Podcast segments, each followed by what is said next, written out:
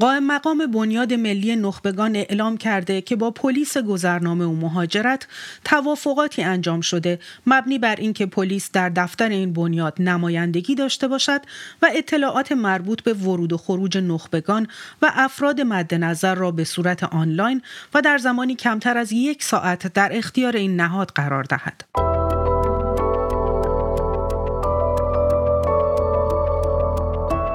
سلام. من بیتا آذری با برنامه دیدگاه همراه شما هستم.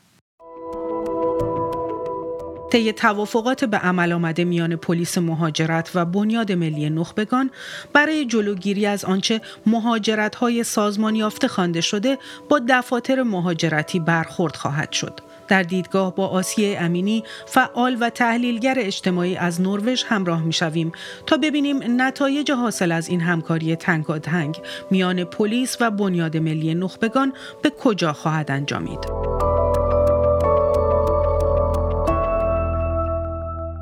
امینی ابتدا به ما بفرمایید بنیاد ملی نخبگان اساسا چه جور بنیادیه و اهدافش چطور تعریف شده و آیا همکاریش با پلیس برای جلوگیری از مهاجرت نخبگان با نام و اهداف این سازمان همخانی داره؟ ببینید با بنیاد ملی نخبگان در دوران احمدی نژاد راه, راه اندازی شد و در واقع باید اون رو نه یک انجمن سنفی یا نهاد سنفی بلکه یک نهاد سیاسی مرتبط با بدنه اصلی و مستقیم دولت نامید که قصدش این هست که در حوزه نخبگان سیاست گذاری بکنه بیشتر از این که بنابراین در پاسخ به سوال شما باید بگم بیشتر از این که انتظار داشته باشیم مدافع منافع نخبگان یا حتی صدای اونها باشه در واقع این یک رابطی هست بین دولت و بدنی از جامعه که حالا نخبه نامیده میشن به دلایل مختلف. با اون بخشش کار نداریم ولی واقعیت اینه که این یک نهاد سیاسی هست و امروز با این اتفاقی که افتاده با این خبر پلیسی کردن و امنیتی کردن این نهاد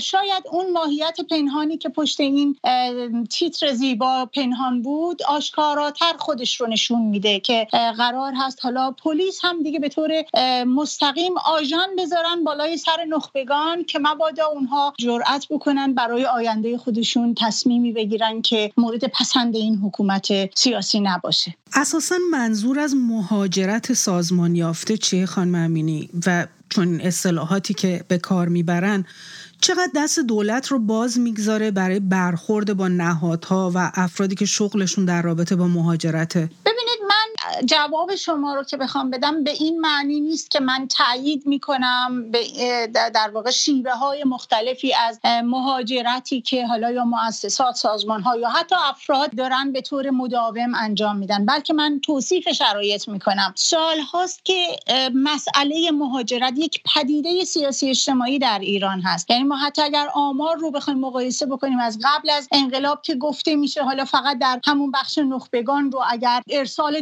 دانشجو فرستادن دانشجو به خارج از کشور محسوب بکنیم در از نیم میلیون در خارج از کشور بنا به آمار و اسناد تا پس از انقلاب و دو دهه و سه دهه بعد از اون رسید به بالای سه میلیون نفر. که حالا الان می‌بینیم آمار مهاجران که کلا گفته میشه بین 8 تا 10 میلیون هست. خب بخش عمده ای از اونها هم نخبگانی هستن که به دلایل مختلف کشور رو ترک کردن. ولی همه اینها نشون میده که این مسئله مهم به جای اینکه به ریشه های اون فکر بشه به جای اینکه در واقع برای مقابله با اون یک فکر آینده نگر بشه یک فکر اساسی بشه که منافع دو طرف دو طرف یعنی مردم کشور سرزمین و خود اون نخبگان نه منافع دولت و نخبگان نه منافع ادهی غلیل که در واقع کشور ایران و تمام مناسب مدیریتی رو اشغال کردن. بنابراین مسئله اساسا منافع مردم نیست منافع سرزمین نیست منافع نخبگان نیست. مسئله کنترل و مدیریت به نفع سیاست حاکم هست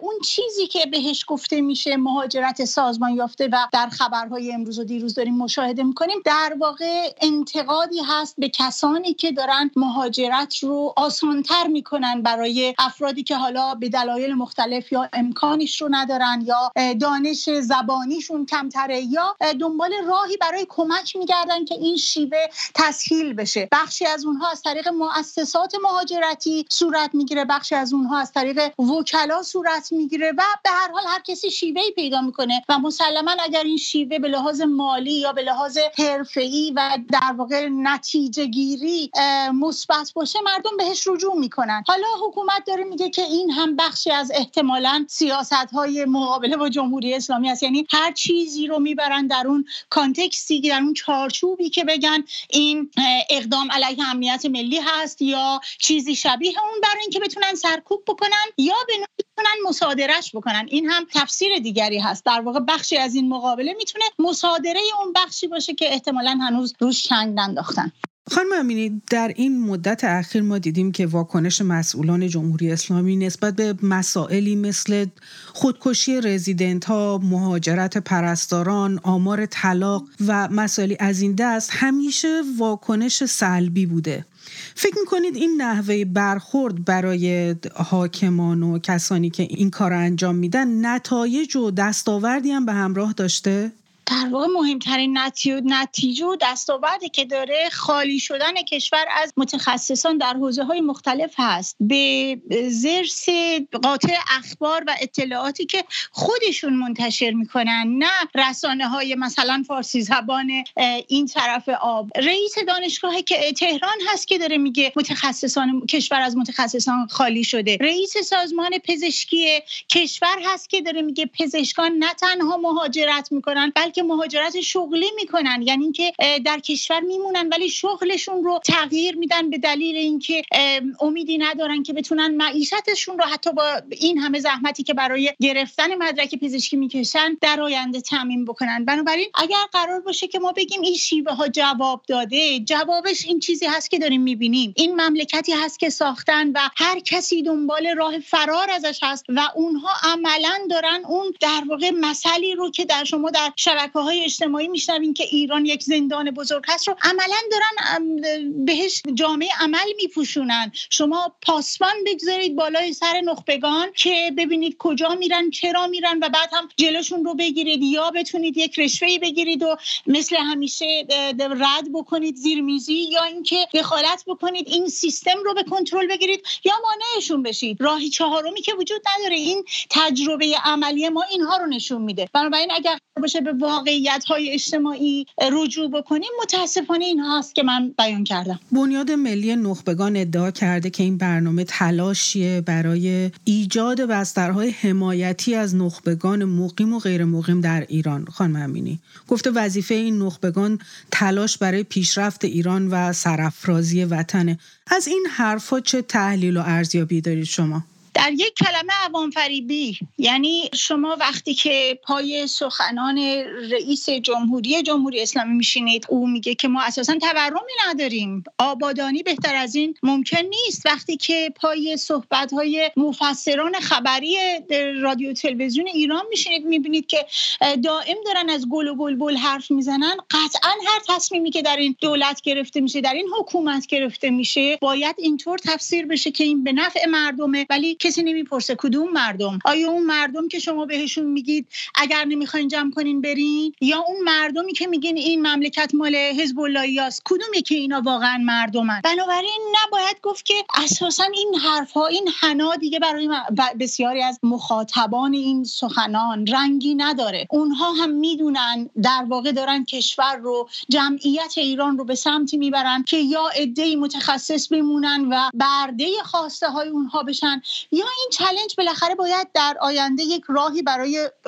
حل شدن پیدا بکنه. و قطعا اون وقتی که به نفع جمهوری اسلامی و حتی ممکنه به نفع مردم نباشه برای اینکه این همه خشونت این بخشی از این خشونت سیاسی هست دیگه. این همه خشونت این همه دخالت در همه حوزه های تصمیم گیری مردم قطعا نتیجهش برمیگرده و این برگشتن ممکنه حتی پرخشونت باشه. من با ناراحتی این رو میگم برای اینکه برای مردمم برای برای سرزمینم آرامش و صلح همیشه آرزو می‌کنم. ولی شیوه مردمداری و مملکت داری جمهوری اسلامی آینده روشنی رو برای ما برای گشایش بهتر نوید نمیده. خانم امینی پیرو صحبتتون پیش بینیتون از نحوه کارکرد این برنامه و این همکاری چیه شما؟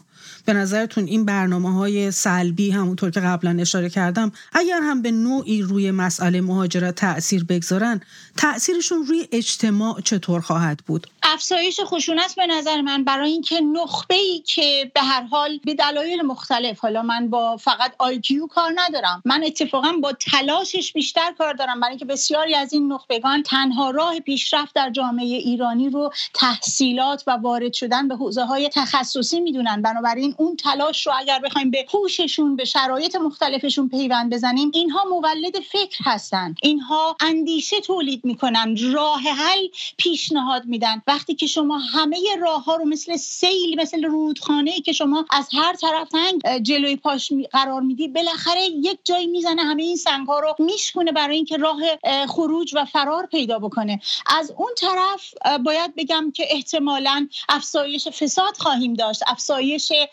دست های پنهانی که به سیاست و دولت در ایران متصل هستند در این کار وارد خواهند شد. بنابراین متاسفانه باید گفت که این دخالت در هر صورت نتایج زیانباری هم برای مردم و هم برای اون نخبگان خواهد داشت. بنابراین تنها راهی که شاید اگر یک در واقع طرف ما یک حکومت عاقلی بود این بود که بیاد به ریشه های موضوع نگاه بکنه.